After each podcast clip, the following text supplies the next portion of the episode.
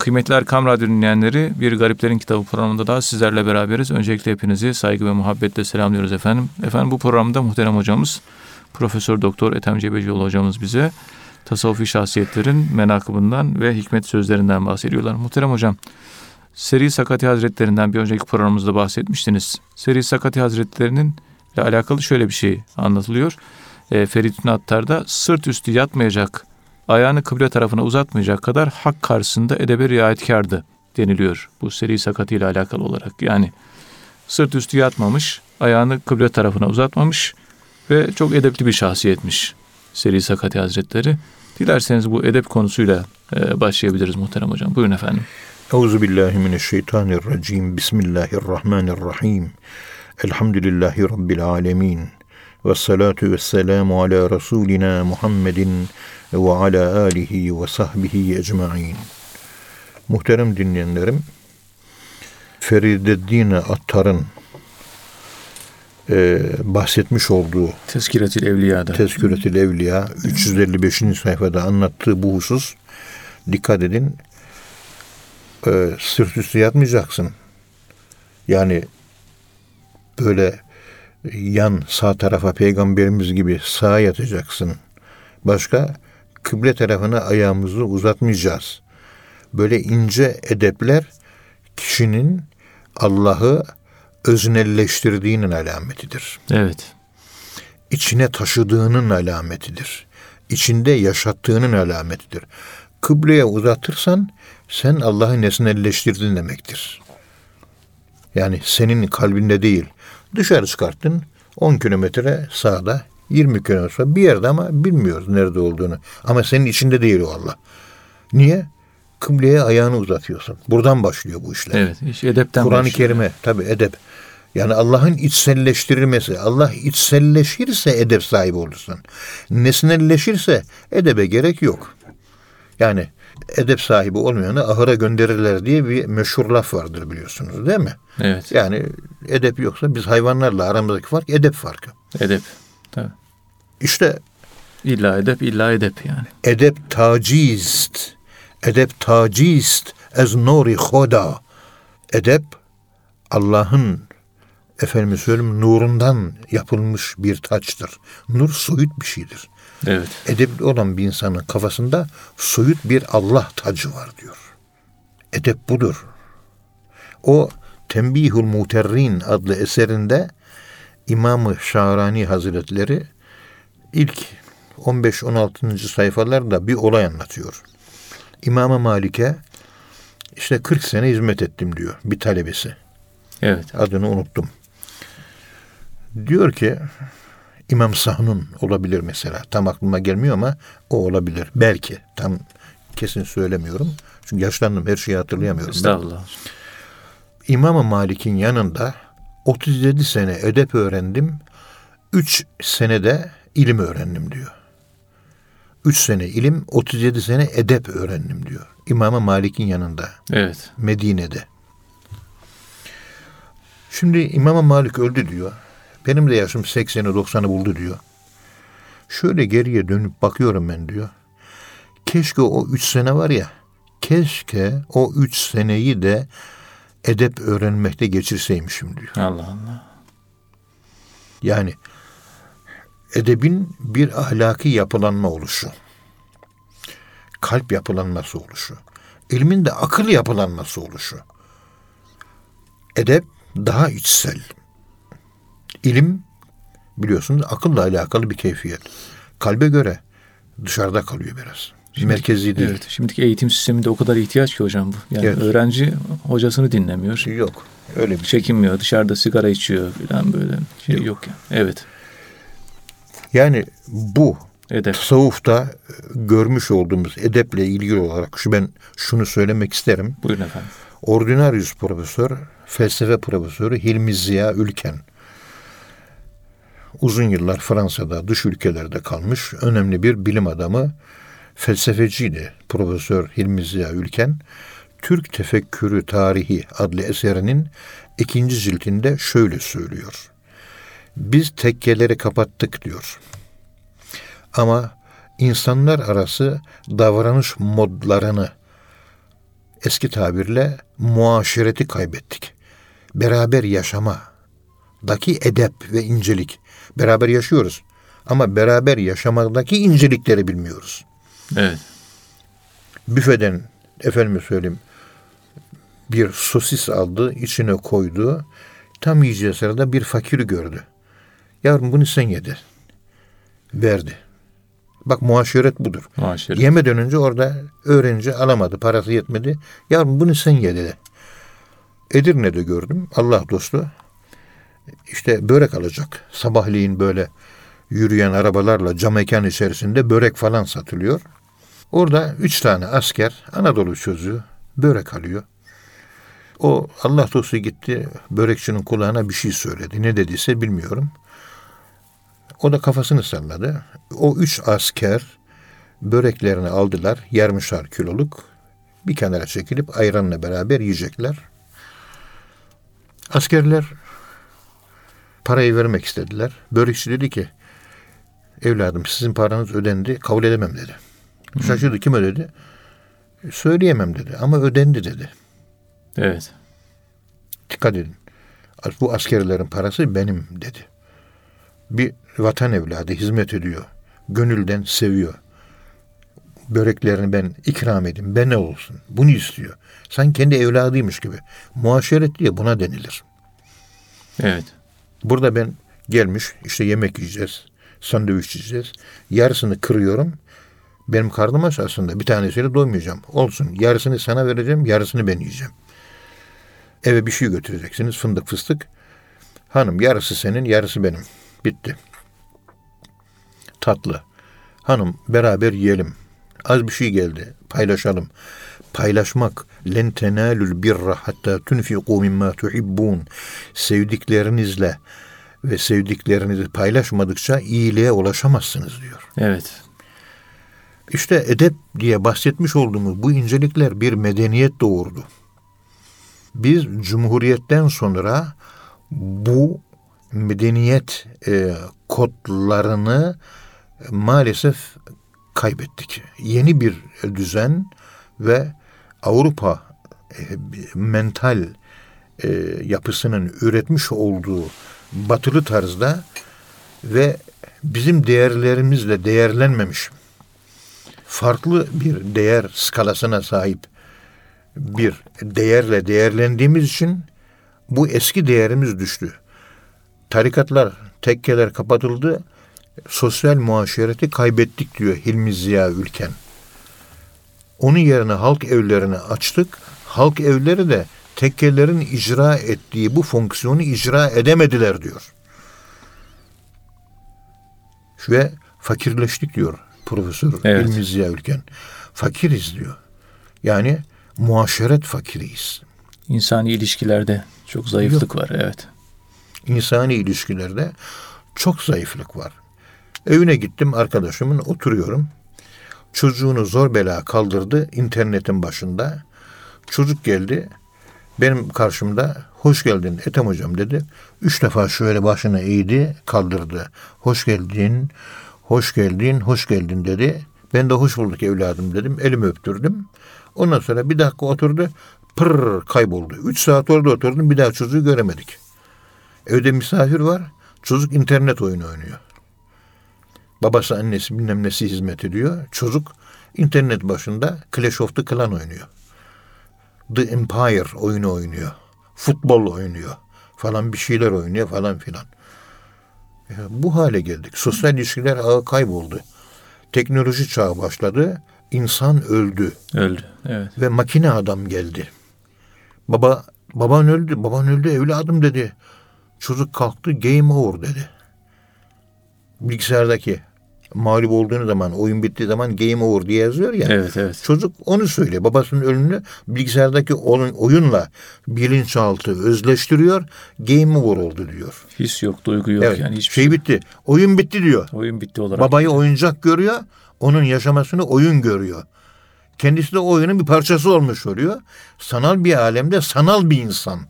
Yani bir ara televizyonda zombileşmiş beyinler bunlarla ilgili işte bir astrofizikçi profesörün Star Talks diye bir programı vardı. Evet. National Geographic'te yayınlanıyordu.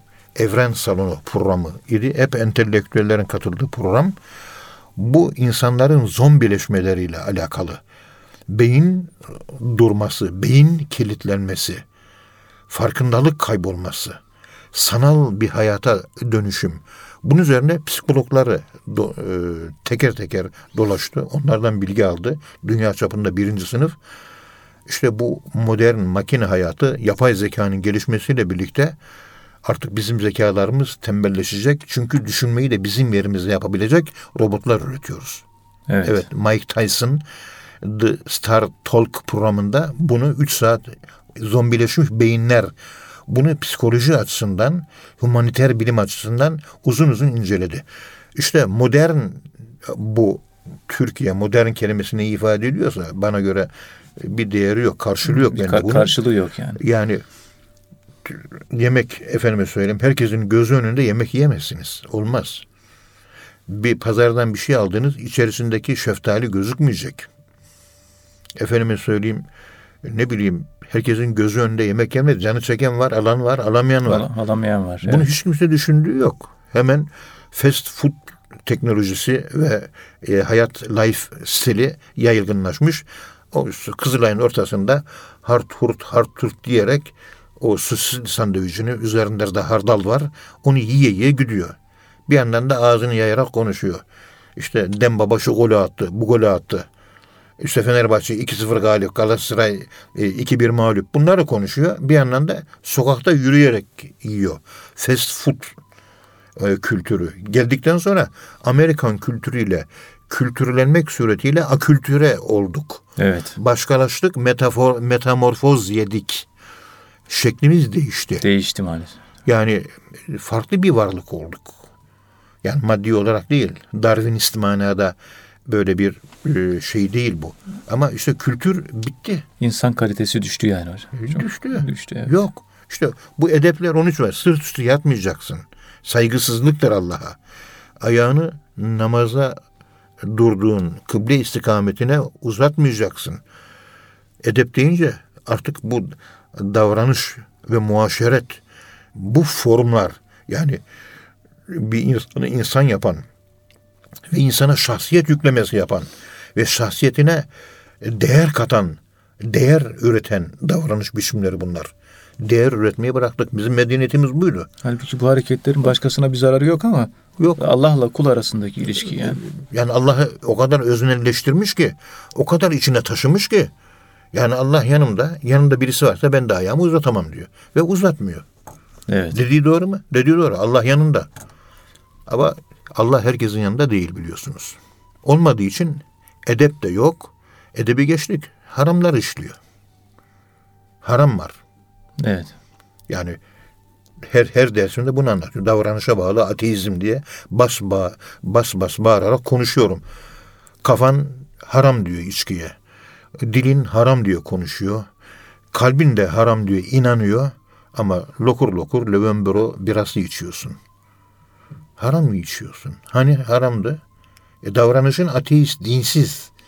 Dilin dinli, kalbin dinli, aklın dinli, davranışın dinsiz. Do you understand me? İrade zayıf yani. O iradesi. Bu kadar. Evet. Edep konusu Evet. basitçe böyle iki ceffel kalem konuşulup da geçilebilecek bir konu değil bu. Evet. Bu üzerinde e, İslam dininin, İslam e, dininin ürettiği medeniyetin derin kökleridir edep. Bu derin kökleri kaybedince derinlerdeki hakikat suları, derinlerdeki feyiz suları, derinlerdeki maneviyat sularını artık yeni nesil almaz oldu. Derinliklere ulaşamaz oldu. Derin insan kalmadı. Süperfisiyel, yüzeysel insan türevi ortaya çıktı. Evet. Metaformoz dedi. Eskiden kurçuklar kanatlanırdı. Kozanın içerisinde uçardı. Şimdi kanatlı insanlar kozaya giriyor, tırtıl haline geliyor. O hale geldik. Yani sürüngen olduk. Bir zamanlar biz uçuyorduk medeniyetimizde. Uçuş vardı. Yedi kat semayı geçme vardı. Bunları kaybettik. Metaformoz dedik. Metamorfoz dedik. Başkalaştık. Genetik, e, manevi genetik mütasyona uğradık. bambaşka bir tanıyamıyorum ben seni. Sen kimsin diyor. Ben vahidim diyor. Eskiden vahittin ama şimdi vavu gitti ahit kaldı. Evet. Gibi bir şey oluyor. Ve bir şeye de benzemiyorsun. O Ayşe Şasan'ın Bir Ruh Serüveni adlı kitapta kendi öz hayatını biyografik olarak anlattığı kitapta şöyle söylüyor. Belçika'ya gidiyorum 6 ay yaşıyorum. İstanbul'a geliyorum 6 ay yaşıyorum. Belçika'da 6 ay yaşayınca orada İstanbullu olduğumu hatırlıyorum. Şartlıyım diyorum diyor. İstanbul'a geliyorum. Ya buraya da ait değilim. Ben Belçikalıyım diyorum. Arada bocaladım. 17 sene şizofren hayatı yaşadım. Ben kimim diyor. Nereye ait Kendisini değil, kendisi tanımıyor. Evet. Başka kendisini kendisi tanımıyor. Tanımıyor. En sonunda Muhyiddin Arabi Hazretleri'nin Fususül Hikemini okudum da diyor. Benim yerimin neresi olduğunu Muhyiddin Arabi Hazretleri sayesinde öğrendim diyor. Kimliğini bulmuş. Allah razı olsun hocam.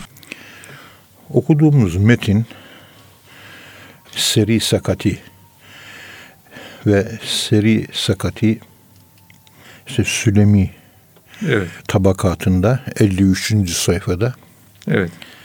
öldükten sonra o tevazu ehli olmayanlar, efendime söyleyeyim mahviyet sahibi olmayanlar, efendime söyleyeyim günahlara düşenler, bunların mezarına, bunların toprak tarafından cesedinin reddi diye yani kadim irfan geleneğine ait Sülemi, Sülemi Gazali'den önce. Gazali işte o yıllarda gelmiş. Burada bir ince bir nokta var. Yani toprak kabul etmiyor. Toprak niye kabul etmiyor? Bu konuyu değerlendirirken Ebu Suud Efendi'nin Mustafa Ertuğrul Düzdağ tarafından hazırlanmış Evet. Fetvalar kitabı var. Fetvalar kitabında şöyle bir ibare var. Yani ilgimi çekti benim. O da şundan dolayı ilgimi çekti. Evet. Diyor ki başına koymuş hortlak fetvası. Hortlamak. Hortlak fetvası. Evet. Yani hortlak işte mezardan efendim söyleyeyim hortlayanlar, çıkanlar. Hortlamak kelimesi Evet. mezardan çıkmak.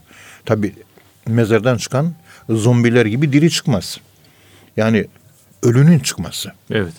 Hortlama kelimesi ki ifade ettiği öz mana bu. Ve hortlaklarla ilgili fetva. Orada diyor ki bir cenazeyi defin ettiler.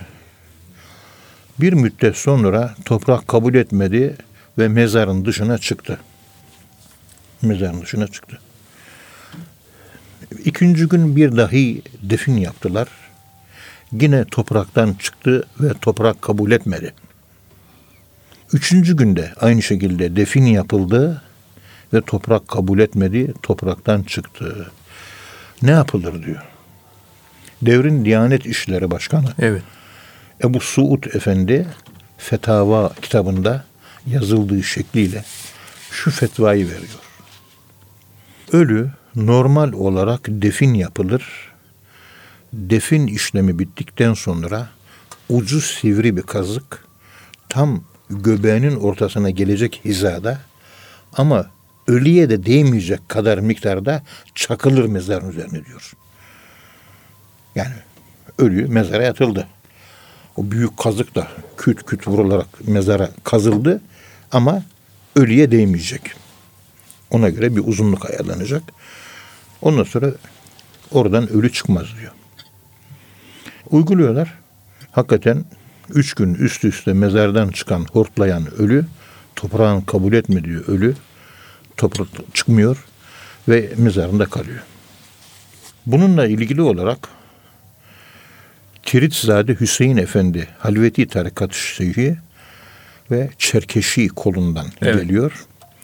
Arsanani Camisi'nin hemen kıble tarafının sol tarafında kalan Hüseyin Aziz Hazretlerinin mezarı var.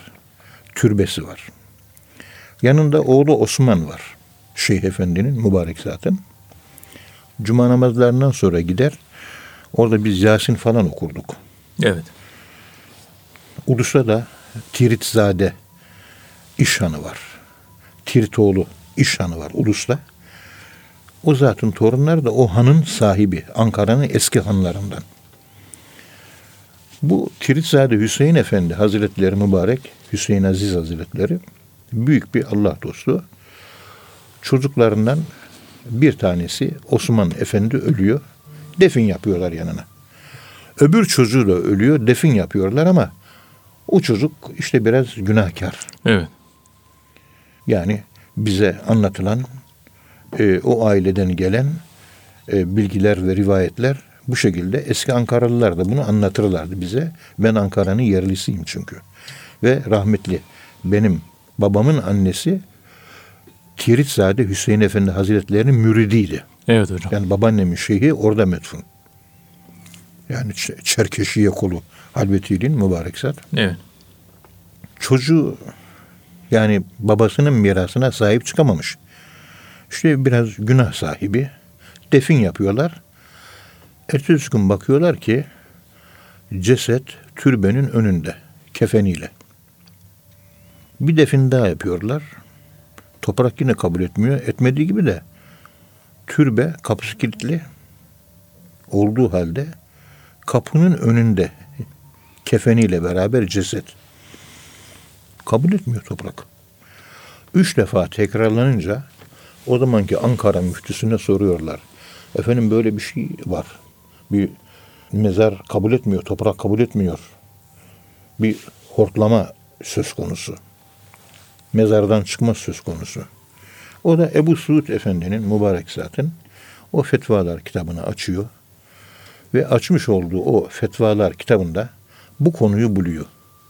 Diyor ki bunu defin yapacaksınız ama buraya defnetmeyin burası kabul etmiyor. Başka bir yere defin yapın. Yapıldıktan sonra bir kazık Evet. çakın ama karnını delmeyecek, karnına gelmeyecek. Mezardan çıkmaz. Nereye gömerseniz çıkar çünkü. Toprak kabul etmiyor. E, günah kar o da. Yani şeyh çocuğu olması kurtulacağı anlamına gelmez. Peygamberimiz Hazreti Fatıma kızına ne dedi? Bana güvenme kızım dedi. Otur kulluğunu yap dedi. Allah'la arandaki münasebeti düzelt.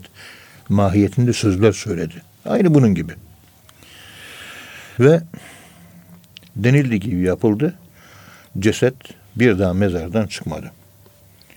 Bu şehir efsanesi gibi anlatılsa da bu olay ta o zamandan kalan görgü şahitlerinin bizzat anlattıkları, tevatür halinde Ankara'da anlattıkları ve o anlattıklarından da bizim duyduklarımıza göre şu anda konuşuyorum ben. Evet. Bu Çubuğun bir köyünde Osmanlıların bittiği Cumhuriyet'in ilk yıllarında bizim Arapça hocamız Cahit Kutlu vardı. Evet. Cahit Kutlu hocanın köyünde şöyle bir olay oluyor. Birisi vefat ediyor. Toprak kabul etmiyor. Çubuğun bir köyü. Muhtemelen Alveren köyü olabilir. Muhtemelen. Kesin konuşmuyorum.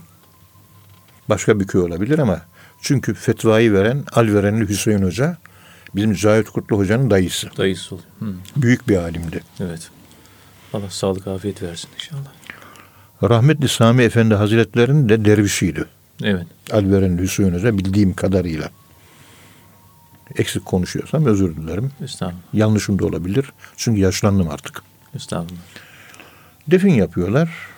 İşte cenazeyi çıkıyor. İkinci gün çıkıyor.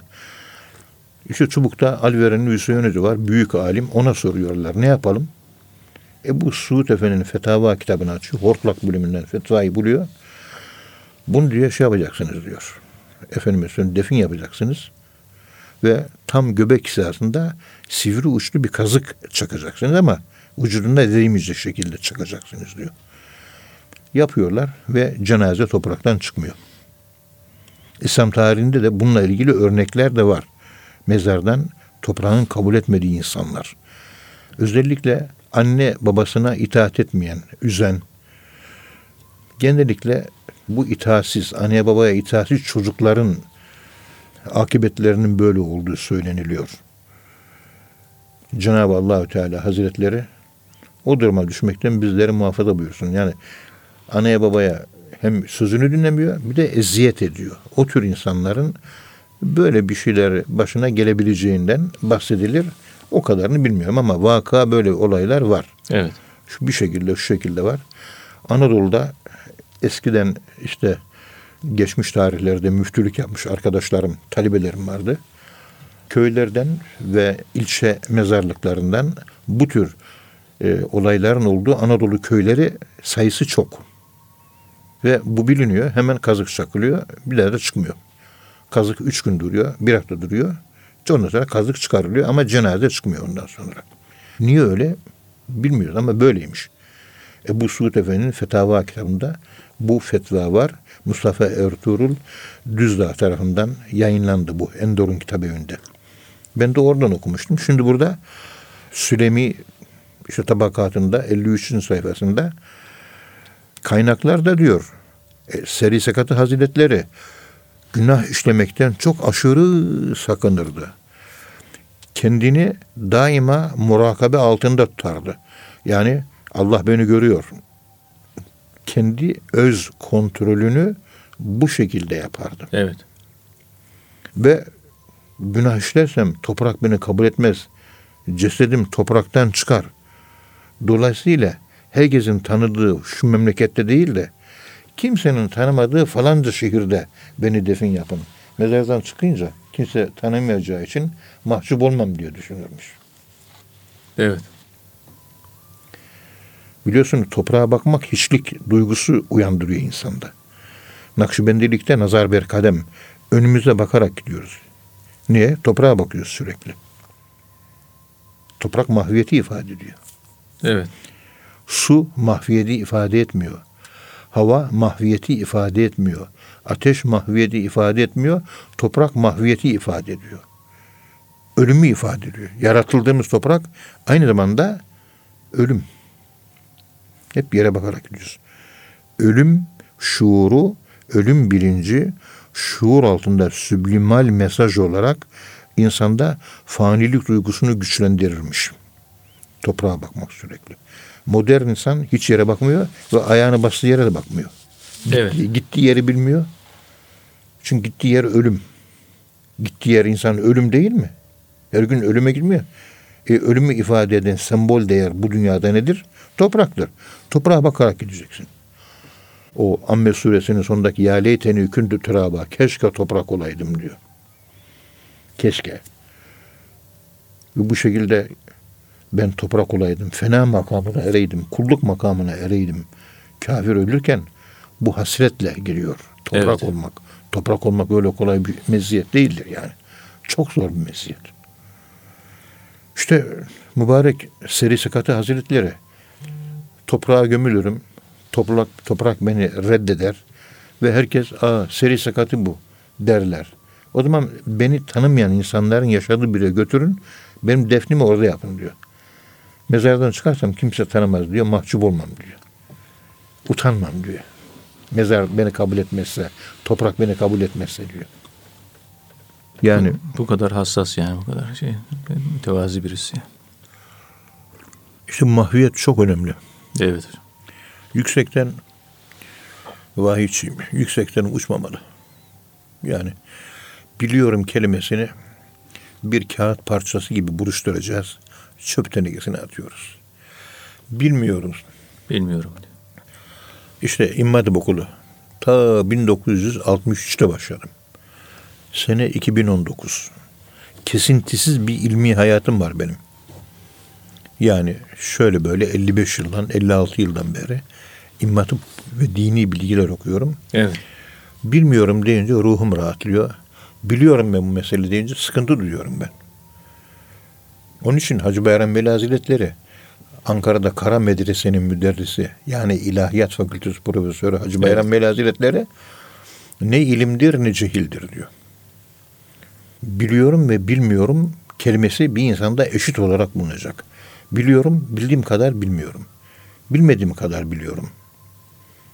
Bilmediğimi biliyorum. Bu anlam helezonları içerisinde oluşmuş bir beyin ve akıl ve düşünme yapısı söz konusu. Bilmediğimi biliyorum. Bir tasavvufta mertebedir bu. Bilmediğini fark etmek. Bilmediğini farkında olmak yani. Bilmediğini farkındalığı. Herkes bu yaşadığımız yüzyılda herkes biliyor.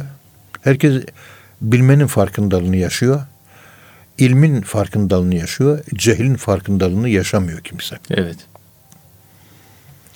Amerika'da Profesör Mike Tyson'ın Yıldız efendime söyleyeyim Yıldızlar programı var. Star Talk. Evet. O New York'ta bir büyük kütüphanenin bir bölümü evren salonu diyorlar.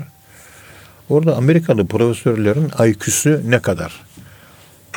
Amerikalı profesörlerin IQ'su yaklaşık 5 civarında, 6 civarında. Düşük yani. %90'ı böyle çıkmış. Evet.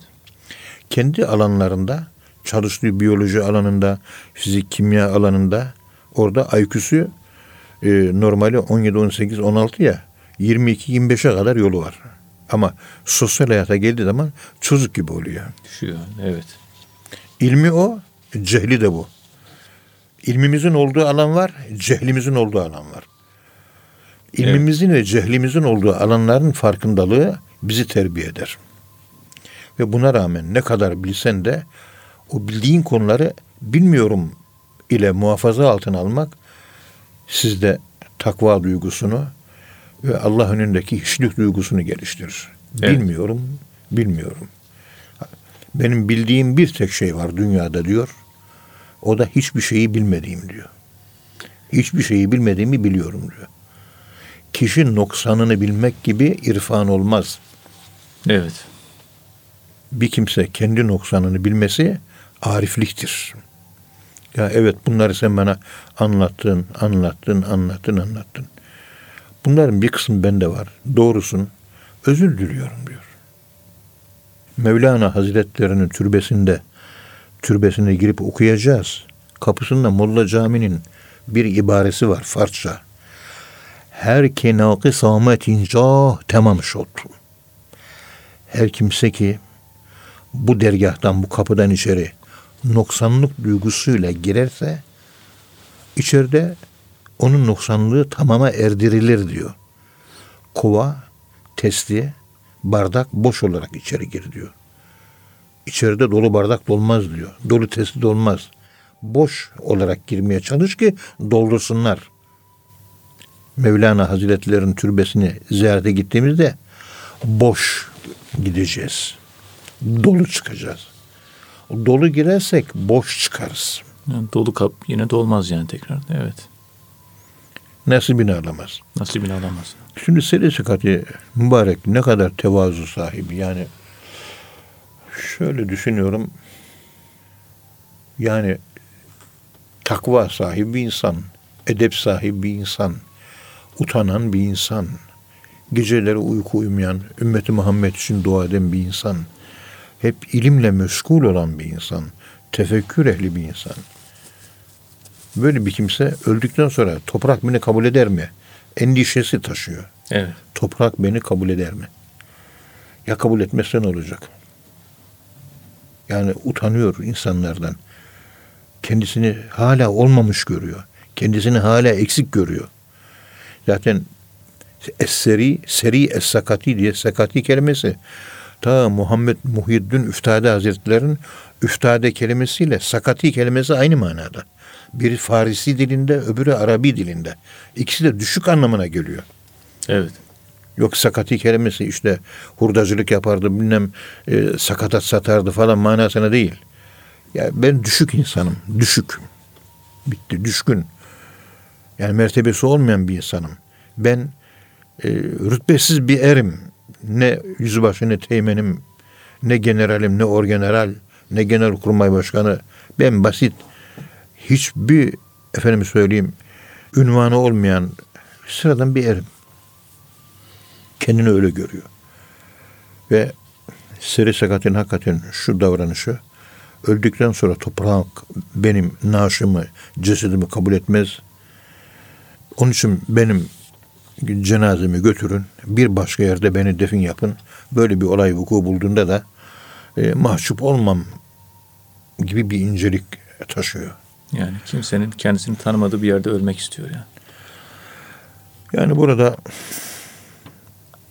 keşke diyor. Ondan sonra o meşhur sözü herkesin çektiği üzüntüyü ben çeksem de onlar rahatlasa diyor.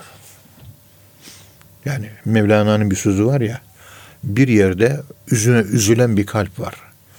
Bir yerde ağlayan göz var. Bir yerde acı çeken hasta var. Bir yerde yoksulluktan ızdırap çeken var.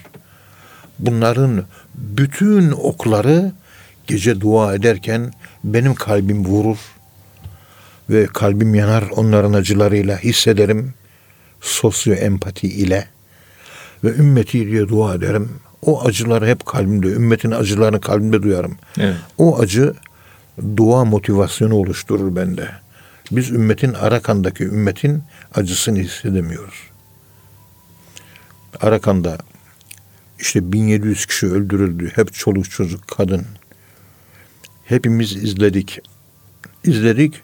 Üç gün göze uyku girmedi, uyuyamadık üzüntüden. Ama başkaları uyudu. Evet. Başkaları niye uyudu? Biz e, niye uyuyamadık acaba? Bizi uyutmayan neydi? Onlar uyutan neydi? Ümmet bilinci. Dervişliğin bize kazandırdığı vahiyçiyim en azından bu işte. En azından bu. Tabi her zaman onu söylüyorum. Sufilerin işte kullandıkları bir üst dili var. Dışı Evet. çok dışı çok çirkindir. Çok pislik gibi gözükür. Çok tehlikeli gözükür. İç yüzü tam mahzı tevhiddir. Erbabı olmayan dervişe dahi o dil ile konuştuğunda seni anlamasını hiçbir zaman bekleme. Bildiğimiz tasavvuf kitaplarının içerisinde yoktur bu dil. Çok müstesna tasavvuf kitaplarının içerisinde olan bir dildir. Onlar da pek tercüme edilmiyor. İnsanlar yanlış anlar diye. Evet. İşte hakikatin dili orada gizli. Hakikatin dili, gerçeğin dili orada gizli. Hakikatin dili orada gizli. Orada gizli. Yani simsiyah gözüküyor. Aslında özü bembeyaz. Çok kirli gibi geliyor. Çok açık saçık geliyor. İçi sırf iman ve namusdan ibaret. Evet. Böyle manevi alemlerde yukarılara tırmandıkça, bu takva geliştikçe dikkat edin insan yokluk ve hiçlik adına kendinde geliştirdiği bu noksanlıkları kendine izafe etmeye çalışarak nefsini terbiye ediyor. Evet. Bu dili de herkes anlamıyor. Aslında o tuhaf gibi gelen ibareler o sufinin kendisini o şekilde görmesinden kaynaklanıyor. Ben en kötü insanım diyor. Ben şarap içerim diyor. Ben namus kadehini kırdım diyor. Ama bildiğimiz namussuz değil. Onun üzerinden dil kullanıyor. Efendim suizanına sebep olabilir. O kaygısı suizanına sebep olmak değil. O Allah'la kendi arasında yaşadığı yokluk, fena hiçlik duygusunun şuur altında e, kaynaya kaynaya pişmiş, kotarılmış, güzel yenecek bir yemek hale gelmiş formudur. Ama biz normal bir pişen yemeğe şartlandığımız için normal şartlarda pişen yemek gibi bir yemek olmaması münasebetiyle herkes bu yemeği yiyemez ve herkes hazmedemez. Evet. Talebelerimin çoğuyla ben bu konuda çok çatışma yaşadım. Üst dili biliyor zannediyorsun. Doktora yapıyor yanında. Doçentlik yapıyor yanında. Üst dili konuşmaya kalkıyorsun. Ethem Hoca sapıttın mı diyor. Sen diyor örnek bir insansın diyor. Seni böyle konuşun duyan sana ne der diyor. Estağfurullah. Pek ne, ben demek, ne demek istiyorum? Sen böyle diyorsun. Ben öyle demiyorum ki sen öyle anlıyorsun. Çünkü sende o temayülü var. Evet. Sen dön de bir kendi nefsine bak. Bende o temayül yok da. Sende niye o temayül var? Çünkü benim yaşadığımı sen yaşamıyorsun. Arakan'da Müslümanlar öldü. Ben üç gün uykusuz kaldım. Sen ne yaptın? Sabaha kadar horul horul uyudun. Evet. İşte Müslümanlar Hindular tarafından son öldürüldü yine biliyorsunuz. E yine uyuyamadık. Afrin'de savaş oldu. Türk ordusu savaşıyor. 48 gün uyku girmedi. Sen uyudun. Benim gibi olursan konuştuğum dili o zaman anlarsın. Hali kalkıp da- he. anlaşılmıyor. ya. Kalkıp da beni eleştirmeye bakma. Evet. Otur. Sen niye bu aynı ifadeyi böyle anlıyorsun da bu niye böyle anlıyor? Sen orada kendini görüyorsun. Kendin hakikatini söylüyorsun bana. Yaptığın hakaret bana değil sana ait hakaretler. Evet. Otur bir nefsini düzelt. Onunla kavga, bununla kavga. Onunla dövüş, bununla dövüş. İnsanlar yanına yaklaşamıyor. Bir şey bildiğin yok. Bildiğimi zannediyorsun. İdare ediyorsun, idare edemiyorsun. Evet. 20 sene önce 30 kişi var etrafında. Yine 30 kişi. Değişen bir şey yok. Durmadan insan kaçırtıyorsun. Sen nefsinin bu yöne baksana. Ne görüyorsun sen? E, o pislikleri bir gör bakalım. Evet. İşte bunlar yaşamayan bir insan, yaşayan bir insanın bu halini ve bu dilini anlaması mümkün değil. Hakikatin dilini herkes anlayamıyor ya. Yok. Evet. Kadehi kırık diyoruz biz. Kadehi sağlam onun. Bizde kadeh yok. Bitti. Evet. Daha o içki içmeye devam edecek o. Yani şarap ve sarhoşluğa devam edecek. Daha sarhoşluk meydana gelmemiş ki. Sarhoşluk meydana gelsin de sarhoş olduktan sonra elindeki kadeh yere bir at kırılsın. O zaman E kıracak. ondan sonra sen söylemezsin, söylettirilirsin. Manayı sen oluşturmazsın, mana seni oluşturur. Bu konuştuğumun şunun, şu konuştuğumun manasını sen anlayabiliyor musun? Anlamıyorsun. Sen Yok. daha bu konuşmayı bile anlayamıyorsun. Bu hali yaşanması nasıl acaba? Farkında değilsin. Evet. Beni suçlu. Talebelerin büyük çoğunluğuyla ben bunları yaşadım. Çoğu da bana küstü. Ben Allah'la aramdaki münasebeti kullanmaya ve onu kurgulamaya çalışıyorum. Bana Allah lazım. Bana kimse lazım. Beni enterese etmiyor. Kötü demenle ben kötü olmam.